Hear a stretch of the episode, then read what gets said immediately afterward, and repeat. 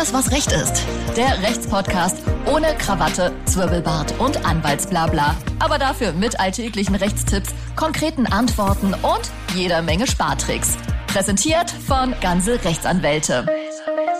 Herzlich willkommen zu Alles, was Recht ist, eurem Lieblingsrechtspodcast. Ich bin Martin Wiesel, endlich wieder bei mir die äh, wimpernlose Sina Marie Spreen. Hallo Sina. Hallo Martin, das musst du vielleicht gleich nochmal erklären. Nein. Nee.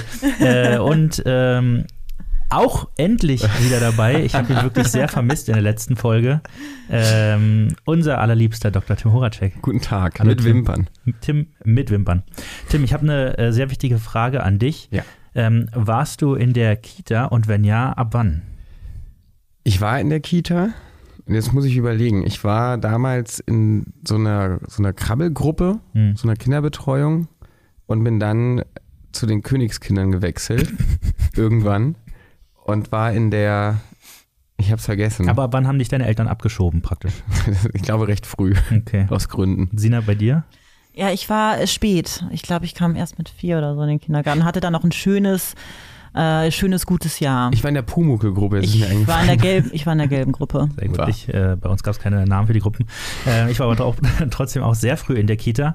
Ähm, und Sina hat mir heute die Zahlen präsentiert. In Deutschland sind aus meiner Sicht lediglich 34 Prozent der Kinder unter drei Jahren in, in Betreuung, in, in Kinderbetreuung.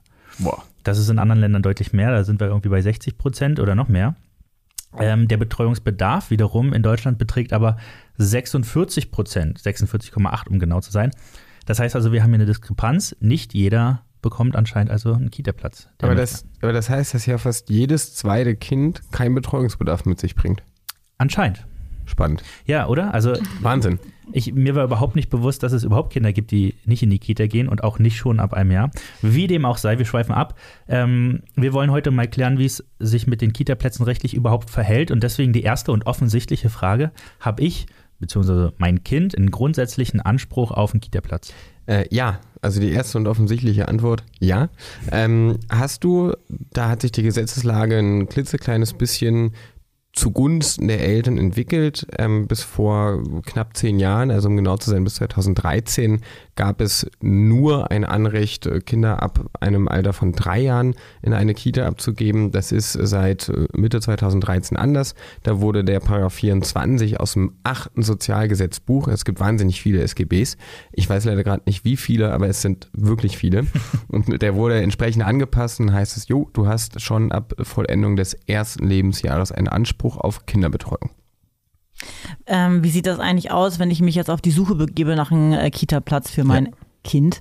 Ähm, dann ist es ja so auf dem Dorf, da muss ich mir die Frage nicht stellen, da gibt es einen Kindergarten im Umkreis von 60 Kilometern, dann wird das Kind dahin geschickt. In Berlin hat man ja eine viel größere Auswahl. Ja. Kann man sich das frei aussuchen, wo man sein Kind hinschickt oder wird man da umverteilt? Also du hast erstmal den Anspruch ähm, auf Zuteilung oder auf zur Verfügung stellen eines Kita-Platzes, einer Kinderbetreuung gegen die nächste, also gegen quasi die für dich örtlich zuständige Behörde. Ja, das kann natürlich, das bedeutet dann, oder das gleichbedeutend damit, wenn du äh, in einem Stadtstaat wohnst, äh, Hamburg, Bremen, oder hast du eine entsprechend größere Fläche, äh, wo du erstmal drumherum verteilt werden könntest, bist du in einer ganz kleinen Gemeinde, die sich autark selbst verwaltet, dann äh, ist die Frage eigentlich fast schon hinfällig, weil wenn die nur zwei Kilometer Ausmaß hat, ähm, dann passt das, dann gibt es da weniger Optionen. Aber gerade in den also etwas flächengrößeren Gebieten, wo es mehrere Kitas oder Betreuungsplätze zur Verfügung gäbe, ist es tatsächlich so, ähm, und das auch schon seit 20 Jahren hat das Bundesverwaltungsgericht mal festgesetzt, ja, auch die Wohnortnähe kann ein Grund sein, um dein Wunsch- und Wahlrecht entsprechend auszuüben. Also du musst dich auch in Berlin nicht zwingend darauf verweisen lassen müssen, äh, von Spandau bis nach Erkner zu fahren jeden Tag, um dein Kind abzugeben, sondern kannst da schon so ein ganz kleines bisschen auf, oder noch ein größeres bisschen auf den Wohnort einwirken. Tim, da ja über 60 Prozent unserer Kinder offensichtlich, wie wir festgestellt haben, nicht Ja. in die Kita gehen, ähm, gehe ich mal davon aus, dass es auch keine Pflicht gibt, sein Kind in die Kita zu schicken, Ja. anders als zum Beispiel die Schulpflicht. Genau, also die Erziehungsmaßnahmen äh, vor Eintritt im, ins schulpflichtige Alter, das obliegt tatsächlich komplett den Eltern.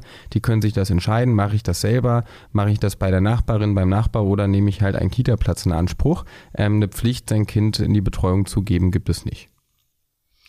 Ähm, Nehmen wir an, ich habe jetzt einen wunderschönen Platz für mein wunderschönes Kind gefunden im Kindergarten und ich überlege mir aber währenddessen, ach nee, der andere Kindergarten hat doch schönere Außenspielfläche, ähm, das soll mal auf, auf in die andere Kita gehen.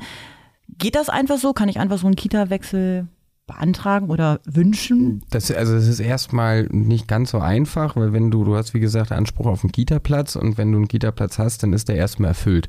Kommen jetzt keine triftigen Gründe hinzu, warum äh, deine Wunschkita, also deine zweite Wunschkita jetzt deutlich besser ist als die erste Wunschkita, wirst du zumindest von der Gesetzeslage her nicht unbedingt eine Möglichkeit haben, das äh, zu ändern, also den Wunschort da zu wechseln. Wenn du natürlich irgendwelche besonderen Umstände hast, beispielsweise du ziehst um, die Eingewöhnung scheitert oder sonst was, dann liegt immer ein triftiger Grund vor zu wechseln und, um jetzt auf das Beispiel gerade eben nochmal aufzuspringen, wenn du bisher mangels Alternativen nach Erkner fährst aus Spandau und jetzt wird aber um die Ecke ein besserer Platz frei, der deutlich Wohnort näher ist, dann könntest du auch das wahrscheinlich gerichtlich durchsetzen. Mhm.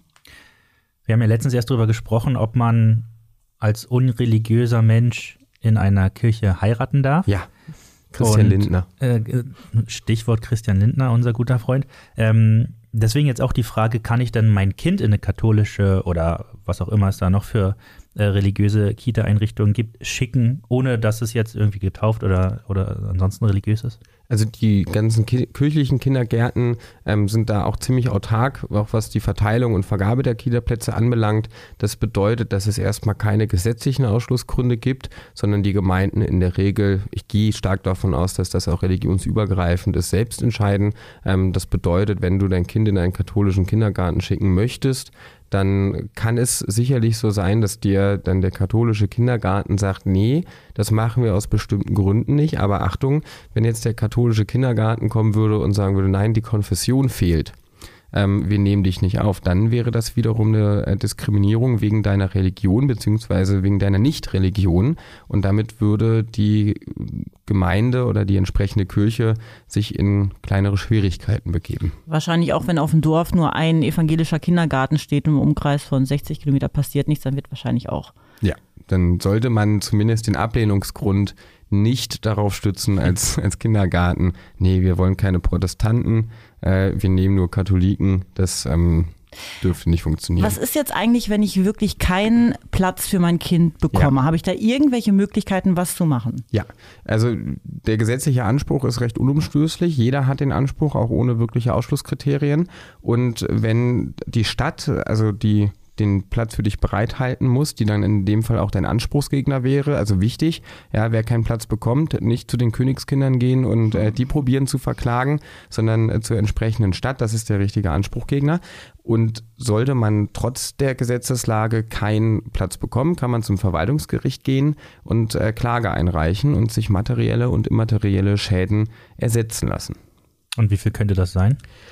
Das ist äh, wie immer vom, vom Einzelfall abhängig. Also erstmal kannst du, und das ist vielleicht das Wichtige, sämtliche materiellen Schäden, die dir als berufsträchtiger und wir wissen ja auch sehr, sehr fleißiger und umtriebiger Mitarbeiter der Kanzlei Gansel Rechtsanwälte durch deinen Verdienstausfall erleidest, ähm, die lassen, lassen sich ersetzen. Das ist über den sogenannten Amtshaftungsanspruch äh, machbar aber natürlich auch die Anwaltskosten, die du benötigst, um den Kita äh, Kostenerstattungsanspruch oder den Kita-Anspruch durchzusetzen, der ist davon auch ähm, drum, drum erfasst. Und ich hatte ja schon die immateriellen Schäden erwähnt. Also wenn es tatsächlich, aus welchen Gründen auch immer, im Einzelfall dazu kommen sollte, dass äh, insbesondere das Kind durch die fehlende soziale Einordnung, Eingliederung in einen Kindergarten, vielleicht auch in der Folge, wenn sich das zurückführen lässt, irgendwelche immateriellen Schäden erleidet, die dann wiederum durch materielle Aufwendungen, Psychologen und so weiter und so fort ähm, wieder aus der Welt geschafft werden müssen, dann wäre auch das ein Anspruch, den man im Rahmen des, der Amtshaftung gegen die Stadt durchsetzen könnte. Du meintest eben anwaltliche Kosten, wenn ich jetzt die Klage einreichen möchte beim Verwaltungsgericht, ja, hast du gemeint. Genau. Brauche ich denn dafür einen Anwalt oder kann ich das erstmal alleine Nein, machen? Nein, du brauchst nach der Gesetzeslage keinen Anwalt. Du bist vom Verwaltungsgericht auch ohne rechtlichen Beistand postulationsfähig, nennt man das.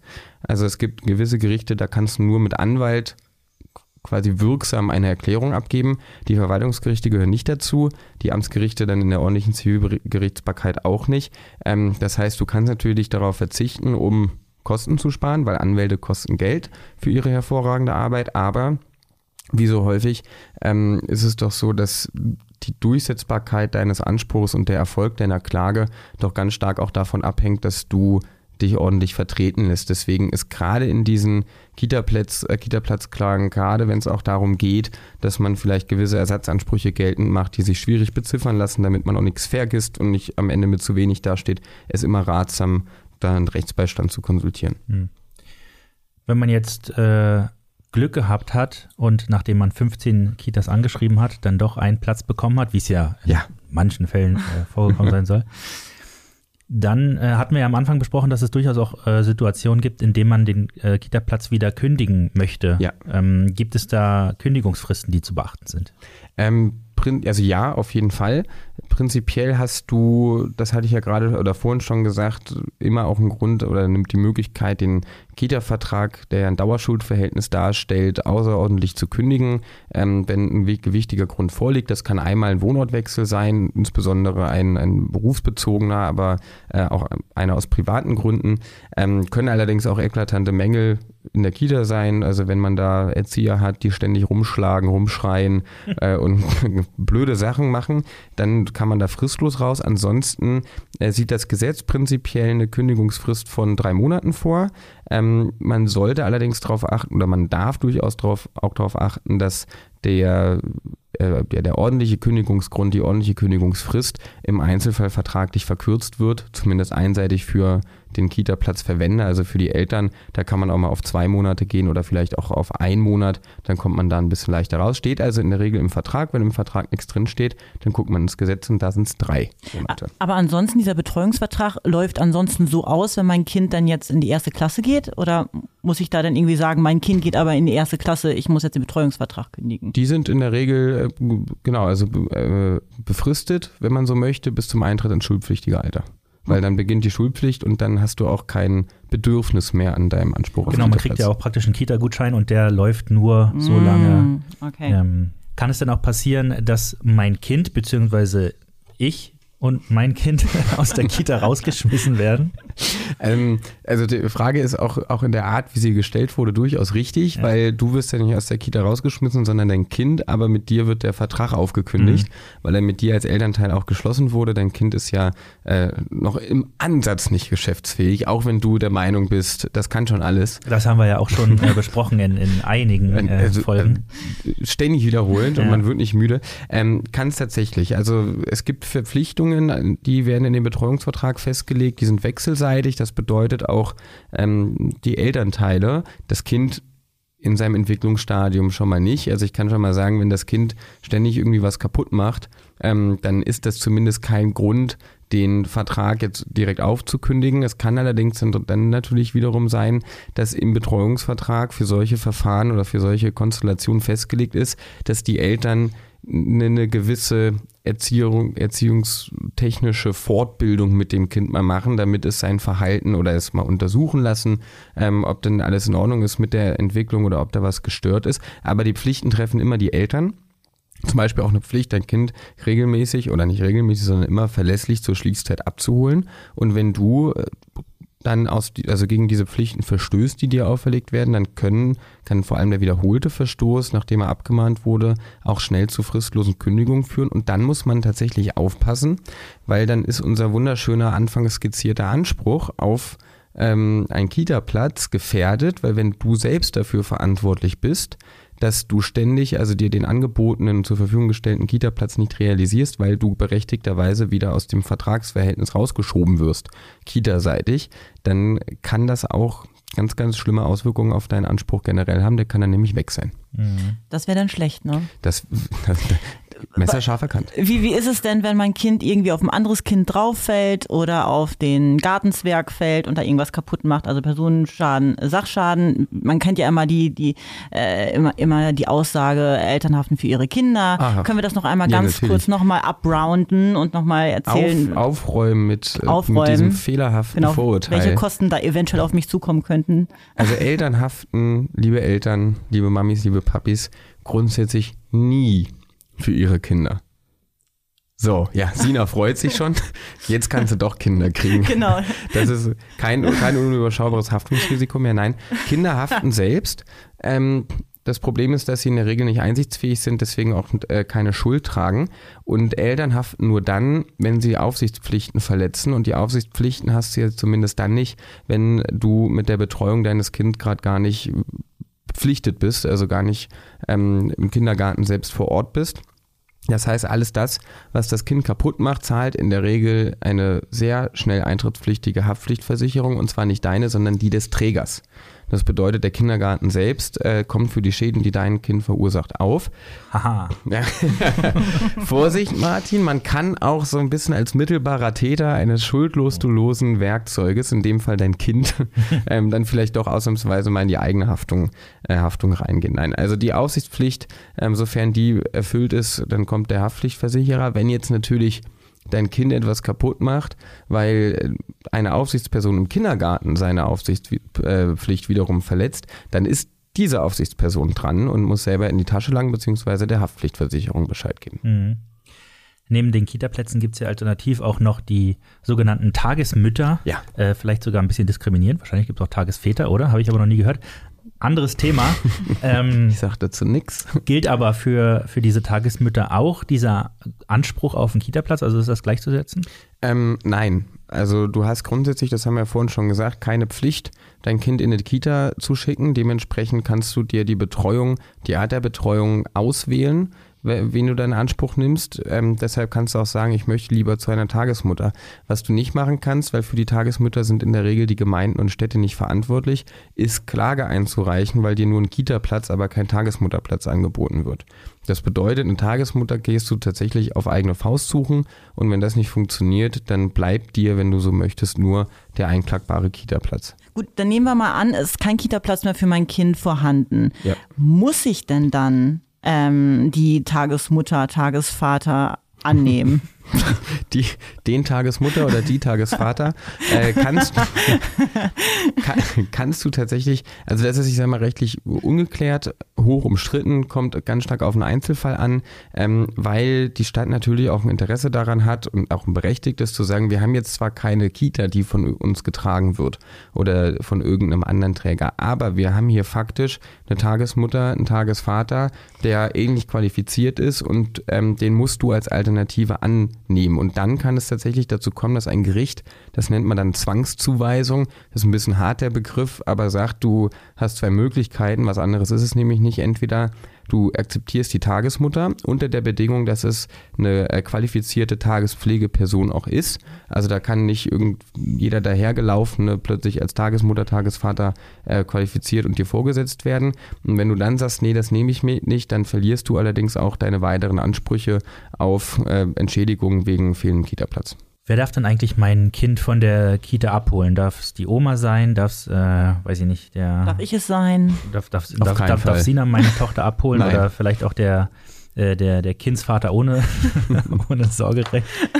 Ähm, also prinzipiell wird im, im Betreuungsvertrag vorher ziemlich genau festgelegt, und das hat ja auch seinen guten Grund, wenn man sich mal die ganzen Sorgerechtsstreitigkeiten äh, anschaut, wer abholungsberechtigt ist und wer nicht. Das heißt, jeder, der da drin steht, und da kannst du auch den Partner, Onkel und deinen besten Freund eintragen, äh, der darf dann das Kind auch entgegennehmen nach Schluss der Kita, wird einem Elternteil, also in der Regel sind sorgeberechtigte Elternteile auch immer im Betreuungsvertrag oder haben einen Anspruch darauf, in den an, äh, aufgenommen zu werden. Ähm, wird jetzt einem Elternteil das Sorgerecht allerdings entzogen, dann braucht es erst wieder einer gesonderten schriftlichen Zustimmung des anderen sorgeberechtigten Teils, bevor dem entzogenen Papa, der entzogenen Mama dann wieder das Recht zukommt, äh, den kleinen Emil vom Kindergarten abzuholen. Na, dann hoffen wir mal, dass nicht nur der Emil abgeholt wird, sondern auch ihr in diesem wunderbaren Thema. Ähm, Kita-Platz, also für alle, für die es relevant wird, kann ich äh, schon sagen, gerade im urbanen Raum, Stress, Stress, Stress. Äh, kümmert euch frühzeitig und dann äh, seid ihr im Zweifel auch auf der sicheren Seite. Bis dahin, danke Sina, danke Tim. Gerne, gerne. gern. Äh, wieder mal Spaß gemacht und wir hören uns nächste Woche wieder. Ähm, Special Guest, lasst euch überraschen. Macht's gut, ciao, ciao. Tschüss. Ciao. Alles, was Recht ist. Der Rechtspodcast von ganze Rechtsanwälte.